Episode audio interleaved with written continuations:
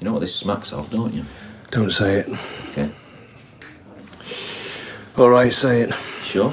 I'm thinking it anyway. Someone fancies themselves as a vigilante. Great. That's all we need. Sure you don't fancy a peek? He's a real old mess under here. I want a coffee and a bagel. If I see that, I won't be able to eat all morning.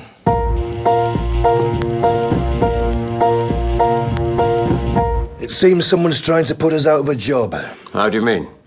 dispensing with the court and judicial system, ridding the streets of unsavoury characters. Two crimes doesn't spell vigilantes, John. Brutal murders, two in the space of three days. It's like they're sending a message to us, saying they can deal with these scumbags better than we can. Okay. Then we do a swoop of known criminals on the Bridgeton estate. People who might have taken it upon themselves to act as judge, jury, and executioner. I don't think that's the way to go. Why not? Because there's no evidence suggesting a gang motive. The pimp, Hammond, was a lowlife. He might have crossed the line, pissed off some big time criminal, possibly, but Powell, the sex offender, I don't think so. And why would they attack them both in the same way? Exact same MO. Perhaps they're cleaning up the manor. No breaking. They were invited in, like the victims knew them. In both cases, there was evidence of the kettle boiling, cups produced, like the victim was having a chat. Then wallop. I see what you're saying, John, but I think it's worth going my way on this one. now, do me a list of all the Bridgeton big hitters who might have an interest in hitting these guys. Sir, please. By noon, John. Sir. uh, Bleeding McCaffrey. What is it? He wants a big scalp. Meaning? Meaning, the rest of our day is wasted playing silly buggers.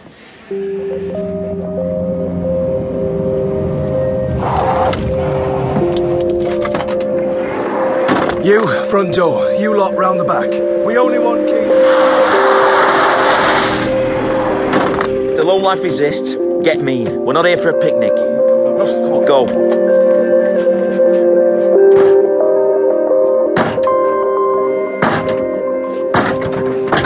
Right, Keelan!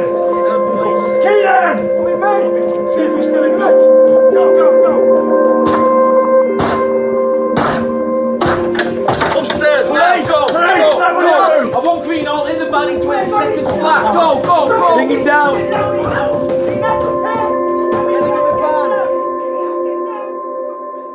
Where were you between the hours of midnight and two o'clock on the evening of the. Can anyone confirm you were at that address? Have you any connection at all to Mr. Kenton Ham? Local pimp. Low life scumbag. Somebody must have wanted him off the block. We've got two attacks, and the indications are gang related. Retribution, revenge. Somebody wanting rid of these people. Come on, you're the eyes and ears of that estate, Greenhall. If anyone knows what's going on, it's you. Raids haven't thrown up anything from the houses, not a single link to either of the murders. That's because we're barking up the wrong tree. Keenan was in Blackpool on a stag night. Greenall was his usual charming self, but he did offer one tidbit. Edwin Pallancio, Italian grandparent.